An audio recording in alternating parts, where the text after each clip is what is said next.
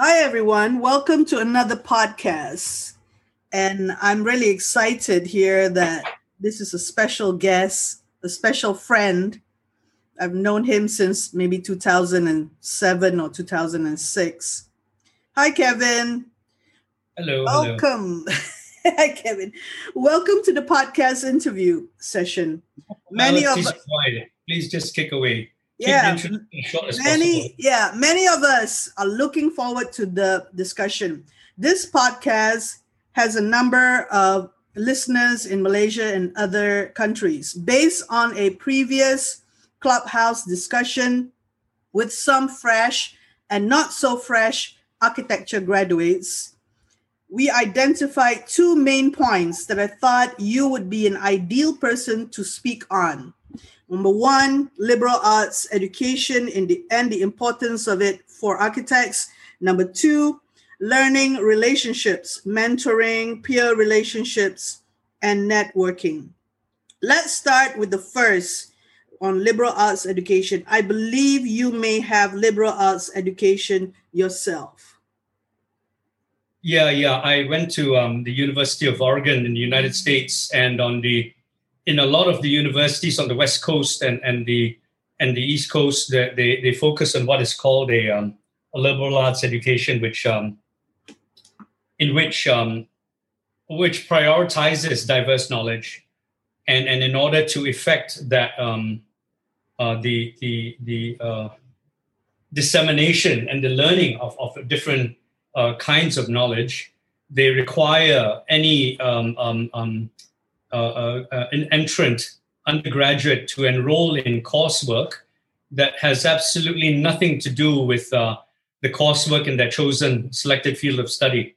So if you're in architecture school, you you can take coursework which are called free electives. You can take those free electives in, in, in mathematics or science or biology or philosophy or literature or history or, or political science, anything that, that has nothing to do with architecture.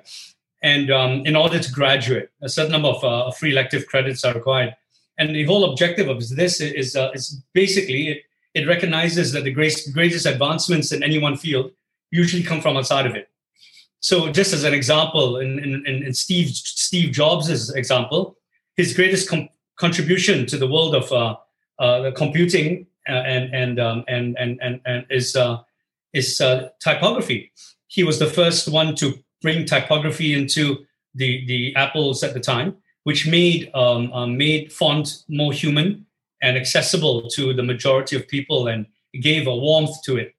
Um, um, he was not an engineer by any means. He merely had an idea of how to create a better sort of interface between the user and the and the otherwise uh, um, machine-like computer. Yeah. So, and, and if you were to take a coursework and say if you were studying to be a political scientist, you'd have to take coursework then in architecture and other fields that have nothing to do with political science. Um, interestingly enough, you see, because everything's related, everything will always have something to do with something else. But we don't realize that because when we uh, involved, uh, the problem with education in the world these days, even in colleges of liberal arts, which which uh, espouse the liberal arts sort of uh, um, um, um uh, academic process, they are still very much uh, divided and, and, and focused on viewpoints rather than the relationships between them. And the beauty of the liberal, liberal arts education is that it acknowledges first and foremost relationships, multiple relationships, rather than focused viewpoint or mere opinion. Yeah, and and that's a, it. It's not very often discussed because I think a lot of proponents of liberal arts education don't even realize this. Perhaps in the in the very highest uh, echelons of uh, academia would you find this being discussed of the um, of the default uh, uh, effects you know the, the the diverse effects of what the liberal arts does um, and mind you this is just at college in the united states in, in high school it is not as uh, perhaps um, as as uh, directed but but as in as in you know secondary school and high schools everywhere else around the world it's still a diverse lot of, of, of knowledge, uh, of uh, fields that you're learning from, be it literature, history, geography. It's still very diverse. And, uh, and in the hope that, you know, you would find your focus. But, but we rarely understand that that diversity is not in order for you to find focus, but more in order for you to be well-rounded as an individual, to understand that things can be related so that when you go to college, you carry that with you. But unfortunately, because education globally at the beginning, even from kindergarten, is so focused on on on on um, on your finding your individual focus, your reputation, we forget that that focus is about reputation and relationships are about responsibility. And this is one of the biggest uh, um, um, areas of, of critical discourse that has yet to be engaged, even in the first and developed world. Never mind uh, the sad state we have in Malaysia, yeah, and, and, and other parts of, of Asia. It doesn't matter how high your college or university is ranked, it still follows the same kind of ignorant dominant paradigm. Yeah. How is this relating to problem solving and critical thinking skills for architects, liberal arts? Well, problem solving is not about finding solutions, it's about understanding relationships. And that's the most vital thing that when we think of problem solving as looking for a solution, we immediately fall into the narrow minded area of focus, which is a solution. But you can't have a relevant solution if you first don't understand all the related issues having to deal with that problem that you're trying to solve. And this is one of the biggest problems in the world right now. Talking about problem solving, it's one of the biggest uh, bottlenecks in the world right now. We believe problem solving is about solving the bloody problem, and it's not. First and foremost, it's about understanding the multiple viewpoints the problem encompasses in order to understand the different relationships between those viewpoints. And only with the understanding of those multiple complex relationships, often complex relationships, uh, uh, understanding that network, are we then able to um, um, direct our efforts at discovering and uncovering the most relevant solution. Of course, related to those relationships. And then when we yeah. focus on, on solutions, we end up with, with the kind of architecture we have globally today, which is all about building private reputation rather than forging better relationships between community and individual, uh, society and individual, as well as, uh, well, if you don't mind my saying, I know I'm not an expert in the field, but projects like the CERN, the Super Hadron Collider in, that straddles three countries, three, four countries in Europe, it all directed at, at, at uncovering the smallest particle known to nature, right? The Higgs boson, which they believe they've discovered, but they don't really have a clue. They think it's going to solve all the problems of the universe, but it's just one element. It's not about a relationship. so I, I, think this is a, a, discussion that could even involve quantum physics, but we don't realize that everything in, in life, everything that we live through, everything that, that our field, right, our fields, everything within the field of commerce, banking, economics, architecture, science, biology, viral control, it's all about relationships and not about, about focused uh, uh, elements or, or objects or solutions or isolated problems you know? I, it's it's a very very complex understanding of, of of life that i think we have yet to um, come together on as a, as a species in terms is of this, understanding. is this uh, forgive me um, I, i'm the way i think about this is is this like system thinking rather than piecemeal thinking is it a um, no, I, no, system thinking is, is is is is been wrongly interpreted and or maybe even wrongly formulated, right? Okay, okay. Systems thinking is uh, is geared towards uh, like a production line. You follow uh-huh. these steps, you'll end up with a perfect Toyota. But life is not a manufacturing process. It's a critical process, like a way a tree grows. One change of a degree in temperature, average temperature through the year, and a tree might not survive too much water, a tree will die, will get overwatered. You see, trees, like architecture, are specific, very critical processes of expertise. And, and, and the smallest change in context can change the outcome. It's not a manufacturing process designed to eliminate accident. It's a process that is completely filled with countless number of accidents of, of, of, uh, of change. Yeah. And I, expertise is about engaging change within a general structure which can guide the best outcomes. And systemized system, system thinking is not about, about a structure which embraces accidents and change. It's about eliminating them.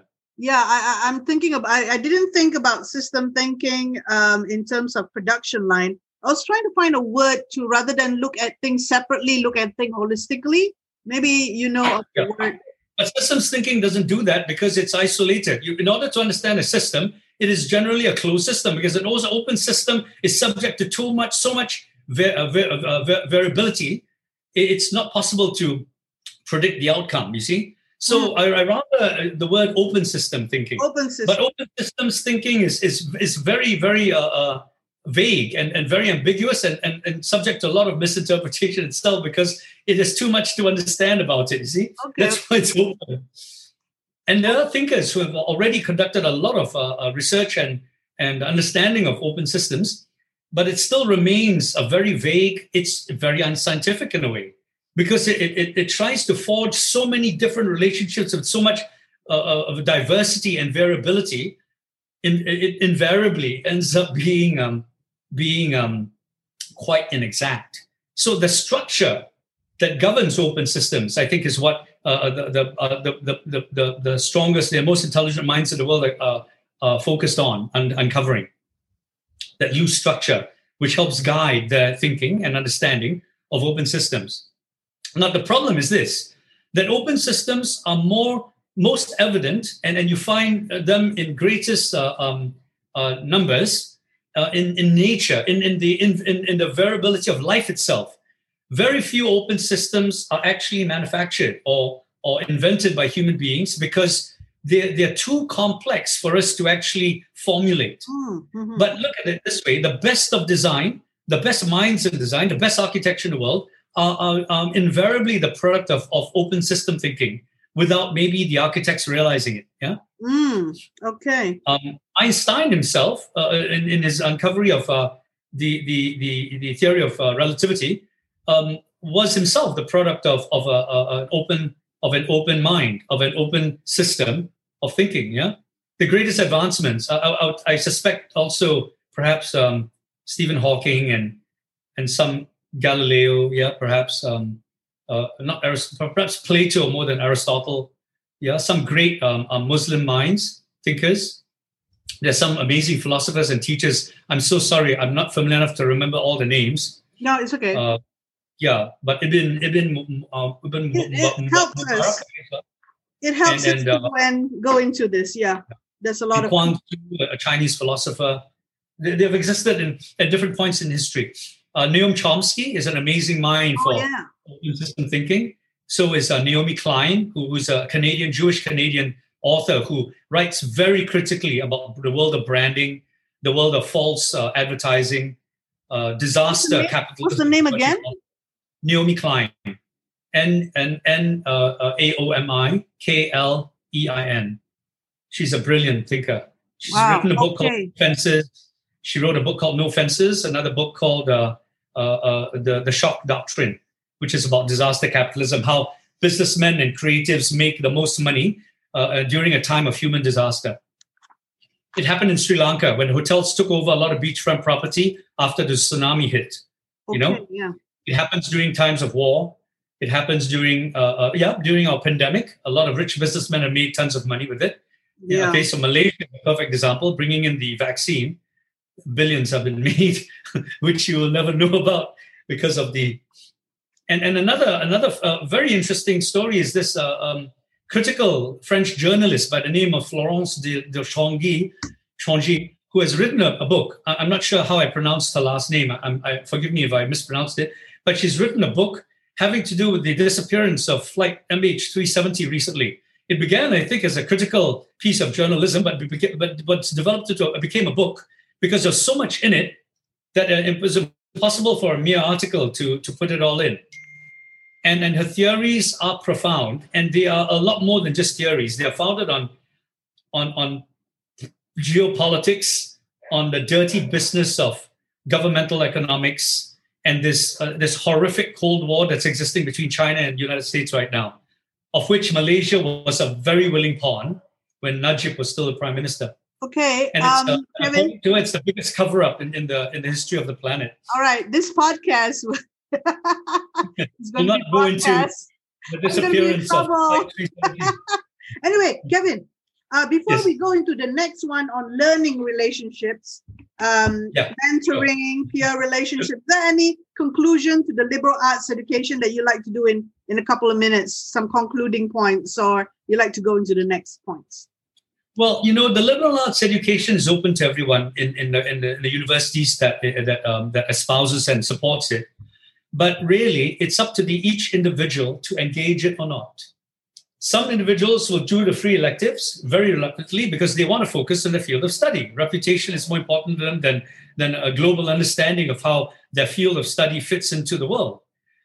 And so it, it's it's available to. Uh, in fact, the internet makes it available to everyone and anyone, regardless of what university you're attending. It's just a matter of whether you're as passionate and, and as a, a, an eager a student as you can possibly be because that's where the only benefit of a liberal arts education can be felt. If we each individually decide to engage it. Yeah. And that's really all I, I need to say about it. You know, that's learning is a, a much more uh, um, um, individual process than it is one that is taught.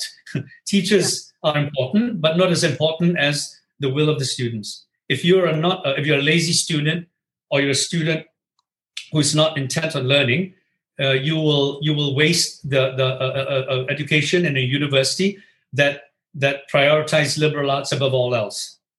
Yeah, it's a whole and idea. If and if you're a, an intelligent student in one of the worst universities in the world, you will still be able to have access to liberal arts education if you choose to. It's all about understanding that diversity will feed your specificity. It's important then the students need mentoring, you know, learning relationships to to to uh, foster the you know wanting. You're absolutely right, Naziat. You're absolutely right, and that's the reason why. That's why the, that's the reason why influential leaders are so important in the world, and not famous uh, influences. You you will not look at at, at Kendall Jenner or, or or Taylor Swift or Justin Bieber as being positive influences in, in, in your critical life of critical thinking. And, and so the trouble is a lot of um, people out there, people like Jack Ma, people like Stephen Jobs, local people uh, that that that uh, uh purport, purport to be about social change, that pretend to be social activists, that pretend to be educators, are really leading uh, um, um, the young, our young, in a, in a very viral and and um, very ignorantly internet focused way. That's all about building brand, building uh, reputation, and losing all sight of what's important. They use catchphrases like community betterment and social good and all those things that mean nothing in relation to what they actually do. Because they look at things as general things general successes as solutions that the first world has uh, uh, uh, uh vomited on us and they have merely cut and pasted into our contexts. Things like bicycle sharing and, and blue lanes and and and, uh, and uh, community gardens and farms that really don't mean anything in relation to the uh, specific communities that we cut and paste them into, you know? So cut and paste doesn't work in relation to global solutions. A global solution is exactly that, one that addresses an unspecific global problem. But problems above all are incredibly specific to each and every society, culture, and sub society and community they are found in. And if you're not looking at the specific problems of each community and each neighborhood and merely instigate a global solution in that and give it a global name, which already found has found acceptance among amongst the the, the internet literate, then you are doing that community a, a, terrible injustice. You know, Kevin, this is important for us to re, uh, to to come to this this uh, about five or ten minutes of this. Con- mm-hmm. Why is context specificity or finding out the specific problem an important approach, in fact, a most vital approach in architecture education or in the studio. Okay. Let me uh, not not just in studio and architectural education. It's it's absolutely vital in a profession, and the reason why the world's in the state is in is because we don't give a crap what happens once we graduate. You see, and, and let me explain from the viewpoint of of um, in a way relevantly viruses. Yeah. Okay. Look at this corona, because COVID nineteen virus in comparison to Ebola. Now, Ebola is a kind of virus that is incredibly deadly, but it is a very stupid virus. Why? Because it is intent on making a killing. Yeah. But the moment it infects you, you are dead within 24 hours, maximum 48 hours, because its objective is to make a killing and to kill as many people in a shorter time as possible. So it's stupid because in order to make that killing, the symptoms are felt very immediately they can be identified and detected by everyone else around it, and it can be isolated. So even though Ebola killed 99% of the people infected, it was contained very quickly and its damage was quite limited. Yeah. So that's an example of a deadly but very stupid virus, which is which the whole intent is making a killing. It's the way most architects in the world behave. okay. They want to make a killing in relation to their reputation, in relation to money, in relation to what they call fame. Now look at the COVID nineteen. It is a it is it is a, and from the viewpoint of killing outright killing people. It's actually very very mild it kills just marginally a few more people than the common influenza virus, yeah? But look at what it does. It stays quiet for two weeks. In many cases, you don't even detect it, even though the individual is infected. And in the two weeks that it's the infected, infected individual runs around, that individual infects thousands more or hundreds more, whatever, bringing down more people with the virus. You see, the COVID 19 is unique and incredibly intelligent because for each and every human being it infects, even if it is the same strain of that virus, and mind you, it has mutated so much already that, that the, I think, believe the medical field has already identified more than 10 different strains of COVID 19. Some, some strains are, are more uh, uh, uh, infectious, some strains are more deadly, uh, even though not deadly in relation to Ebola. Some strains are very mild, like what we have in Malaysia. Yeah. But in, in, in, never mind the fact that even if it's the same strain, if it infects you in Malaysia, living a few kilometers away from me, that same strain might infect me in a completely different way, depending on each of our individual uh, uh, physiologies and each of individual healths. Even if we're healthy, we've got certain differences that our biology uh, uh, uh expresses in each one of us and it will change the way it behaves depending on the specificity of the biology. It's an incredibly intelligent virus. For some individuals, it will bring you down with a terrible fever, aches in your joints, you will be hard of breathing, you might have to be hospitalized, you might even die. Others, you'll have exactly the same systems, but you will not die. It will not kill you.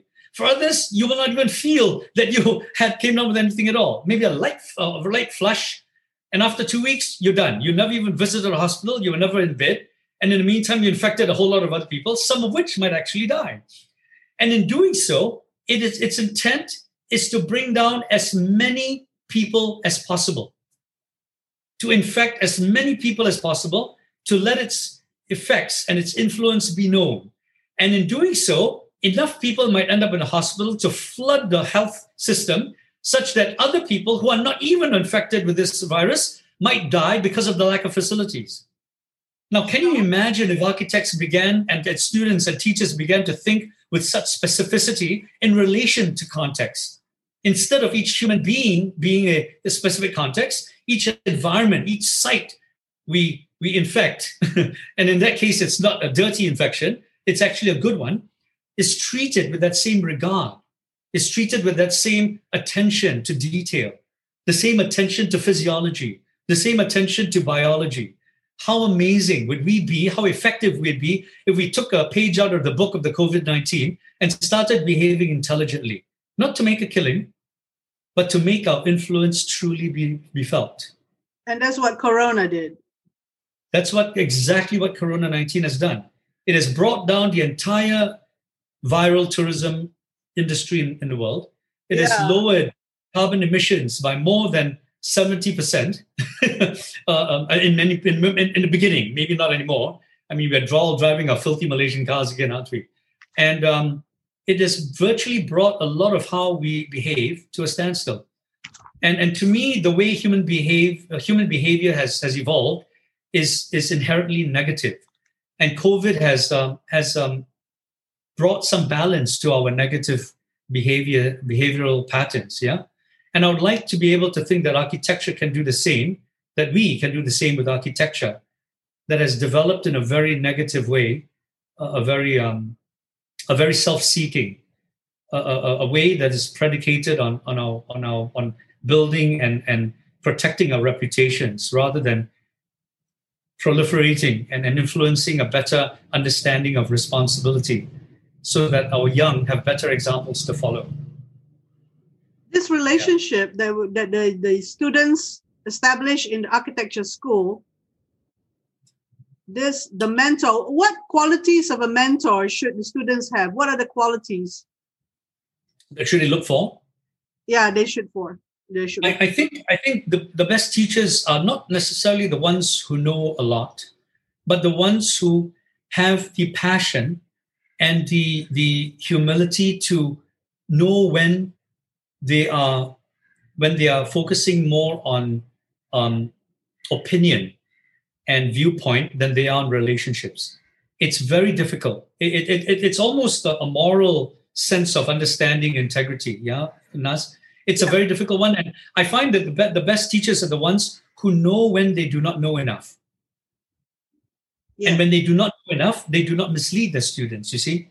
Yeah. But there are many, many teachers out there, um, and I think we know who they are.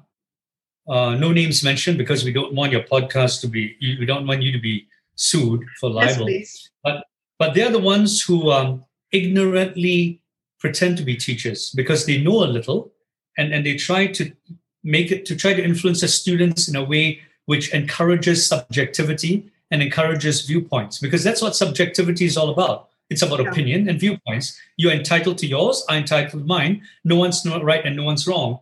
But that's the most stupid, ignorant way of actually um, proselytizing, of actually uh, indoctrination rather than education. And most schools in the world practice indoctrination. University of Malaysia is no different. It indoctrinates based on opinion, and everyone's opinion is right.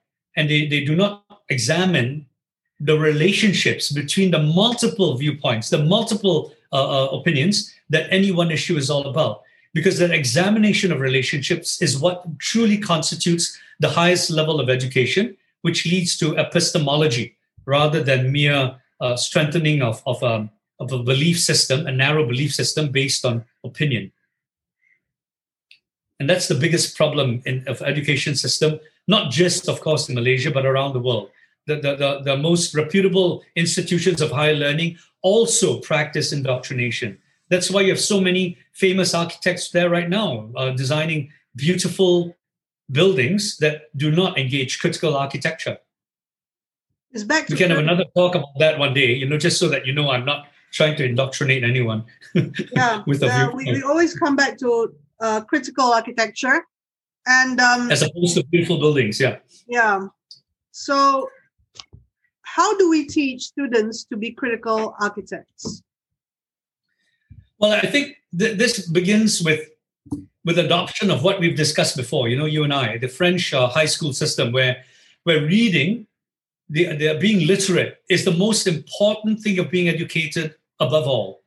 If you are not literate by the time you get to college, you have uh, you have um, you're already somewhat disadvantaged, somewhat handicapped.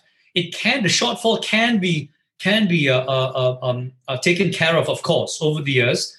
But being literate before you even enter college, before the age of 18, f- from the time you're six to the time you're 16 is one of the most important things in the world. Yeah. I think it builds the most powerful, the most strongest foundations for what is to come after, for your being able to build on it, you see? Yeah. Because without a good substructure, you can't lay a good foundation. Without a good foundation, you can't um, um, uh, build a good uh, belief system, a good belief structure, which is open, which, which is which is itself is open and and ability uh, and is able to to change and to evolve and to become even stronger as you get older. You see, and so being able to read um, in, in, in high school in, in secondary school is absolutely vital. And I don't mean read rubbish from the internet, not reading sound bites and blurbs and silly comments on Facebook and social media, but reading books of critical worth.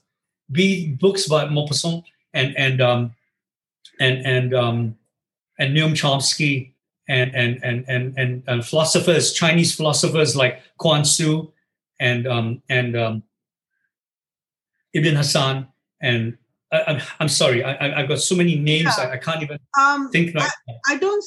Not the normal kid, uh, 16 year old will read all that. If they were to read literature like To Kill a Mockingbird or those. Yes, yes. I mean, you start, you start, you start small, of course. Yeah. But you, but do not disqualify a teenager's ability to understand. Yeah. We underrate our ability because we ourselves don't read so much. So we think that when you're young, you don't understand these things. It is completely false. You know? So you're right. But begin small. Harper Lee, is fantastic. To Kill a Mockingbird. Uh, uh, uh, uh, um, oh God. Those introduce liberal arts issues, Charles like Dickens, moral and all this. Yeah, the, that sort of book, like how they they introduce you to what how the world works. Yeah, how built on on on firstly royal entitlement when the entire world were run by kings, queens, princesses, and princes and all the others were just there to serve them. You had royal blood. Your blood made you special, so everyone bloody worshipped you. Well, the French Revolution was supposed to get rid of that, but only got replaced by economic entitlement. You're special because you have a lot of money. We're still living through that right now. That's why stupid people uh, uh, iconize idiots like Elon Musk, Jack Ma, and, and, and, and Steve Jobs. Yeah. And then now that's be slowly being replaced by creative entitlement, which makes everyone believe everyone is special now as long as you got creativity in you. That passion and the effort you put to realizing your passion is all that's important. And all that you do in, in under those terms of entitlement is forgivable. That's disgusting. That's as disgusting as having to believing you have special blood or a lot of special money. Thinking your creativity forgives all your dirty mistakes, that's wrong. You know, and we're living in an age of creative entitlement which is which is quite frankly uh, most frightening than the first two because the first two can be easily identified and criticized. It's very hard to identify and criticize creativity gone wrong, which is what I've, I've tried, I'm tempting to do in order to bring greater awareness to it. But of course, when you do, you get shat on by the rest of the creative community. but to hell with that, you know. I don't yeah. give a shit about my, my crap or my reputation. I feel that I'm old enough that I don't really care. But I mean, there are people who, who laugh at that, who say, oh, you're stupid. But, you know, I, I didn't get this old to, to wonder whether I'm, I'm being viewed as stupid or not. You know, I, I mean, I'm, I'm sure there are many people who uh, uh, try to understand, who want to grow and learn. And, and I'm out there. I'm out there to make mistakes, to still be learning as I, as, as I, I state, as, as I state my, what I believe is a balanced stand and not just an opinion, but an understanding of the relationships I've learned over the years so that others who were my age 30 years ago will not make the same mistakes I've made. So that's basically it.